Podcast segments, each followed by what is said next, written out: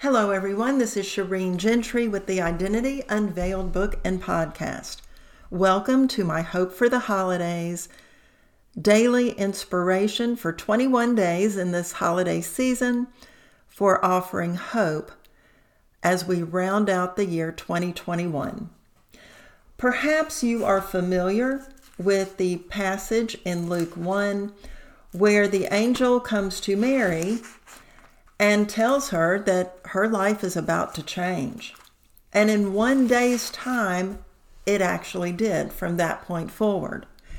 But there is a concept, and I think there is a message in the few short verses between 26 and 38 that we can learn from. And so I'd love for you to take the time to read Luke 1 26 through 38 in your own time and think about the concepts as I will relay them in this podcast. So let's talk about fear for a minute. We do know that the angel told Mary to fear not. But before she mentioned that, she mentioned to Mary that God had found favor with her and that she was blessed among women. So, what do we do with this? This is an important message to us before we walk through a dark time. For Mary, what she was scared about in that moment with the message of the angel came to fruition. So let's hit a pause on that just for a moment, but let's talk about your fear. What is fear? It's an anticipation or expectation of a future threat. So ask yourself this would be step number one. I want you to think about those things that you're fearful of. And the first question you must answer is this a rational fear or is it an irrational fear? What we do know uh, is that many times people who struggle with anxiety and fear, many times what they dread the most actually does not come to fruition. So if you can stop yourself and ask yourself that first question, well, is my current fear rational or is it irrational? If it's irrational, then I encourage you to stop that thought process and to realize that your thoughts are taking you to a place that they really don't belong, where you don't belong.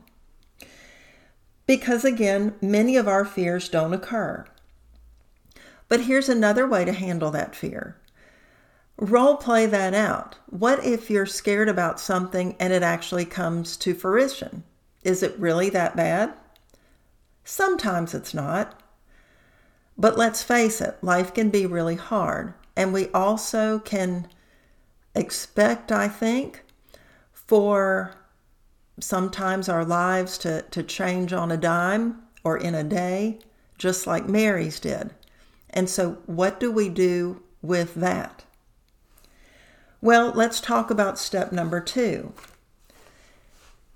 If you are facing a fear or uncertainty of some kind, how do you normally uh, respond to those situations? Do you fight it? Do you come out swinging? Or do you flee? Do you just run in the opposite direction?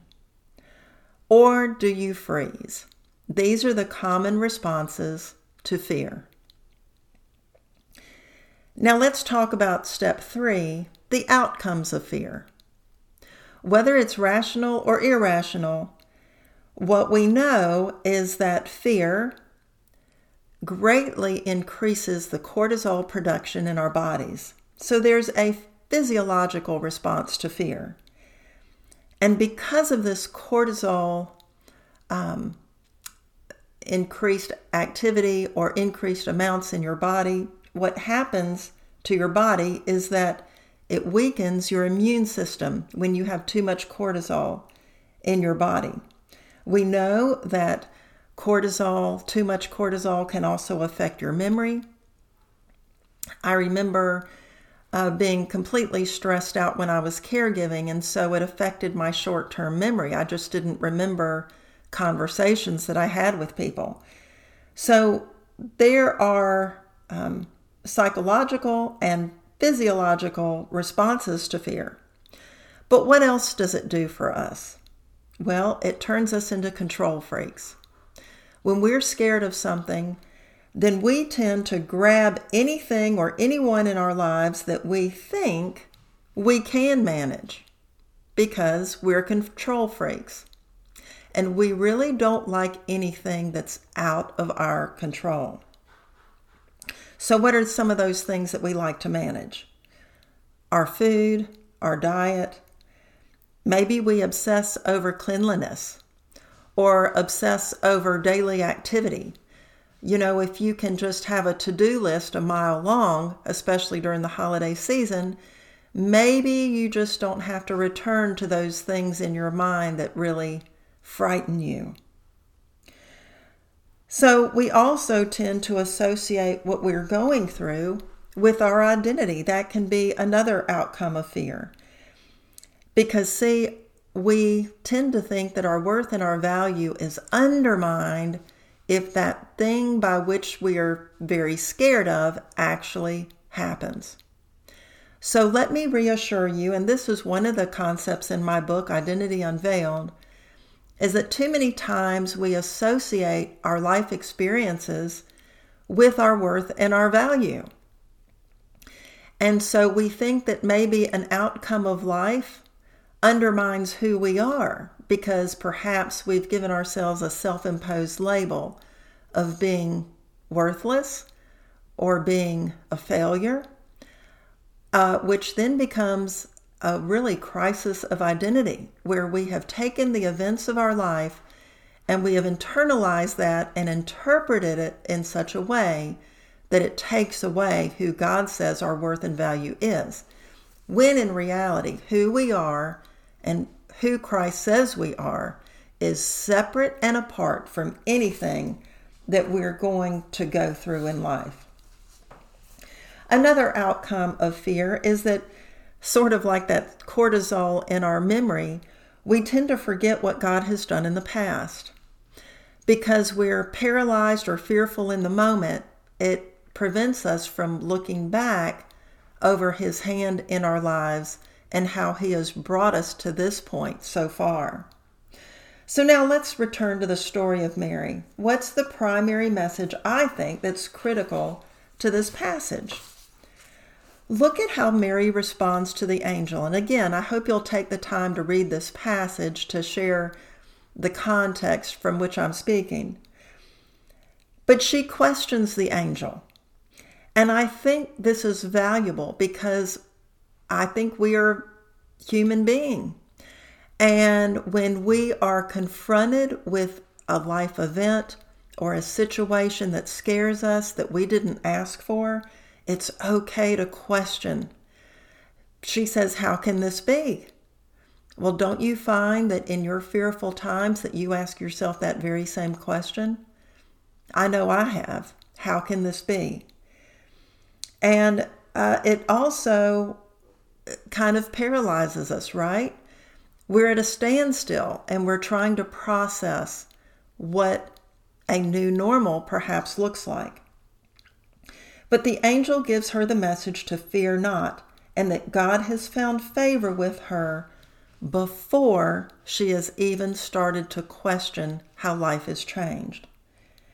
And the angel says in verse 30 Do not be afraid, Mary, for you have found favor with God.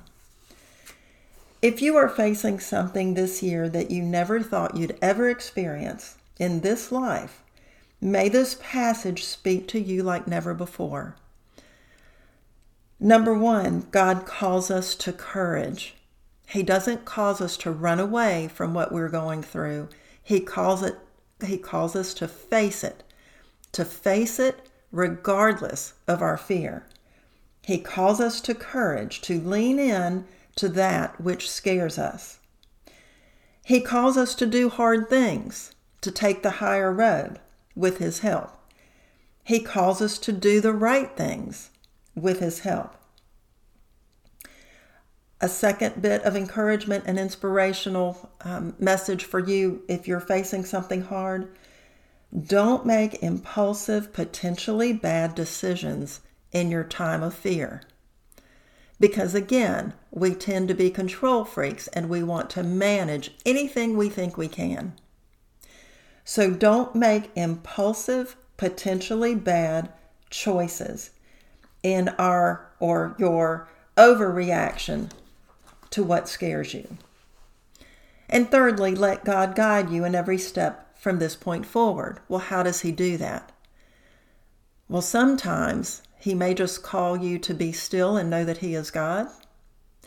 He may bring important others into your life to rally around you, to give you emotional support or professional support during this time. Keep in mind, it's not the absence of life hardships that set us apart. It's who we have discovered in the midst of our darkness. You see, the light of the world has come for you personally to give you hope as you move forward this Christmas season. Until next time, this is Shireen Gentry with Hope for the Holidays.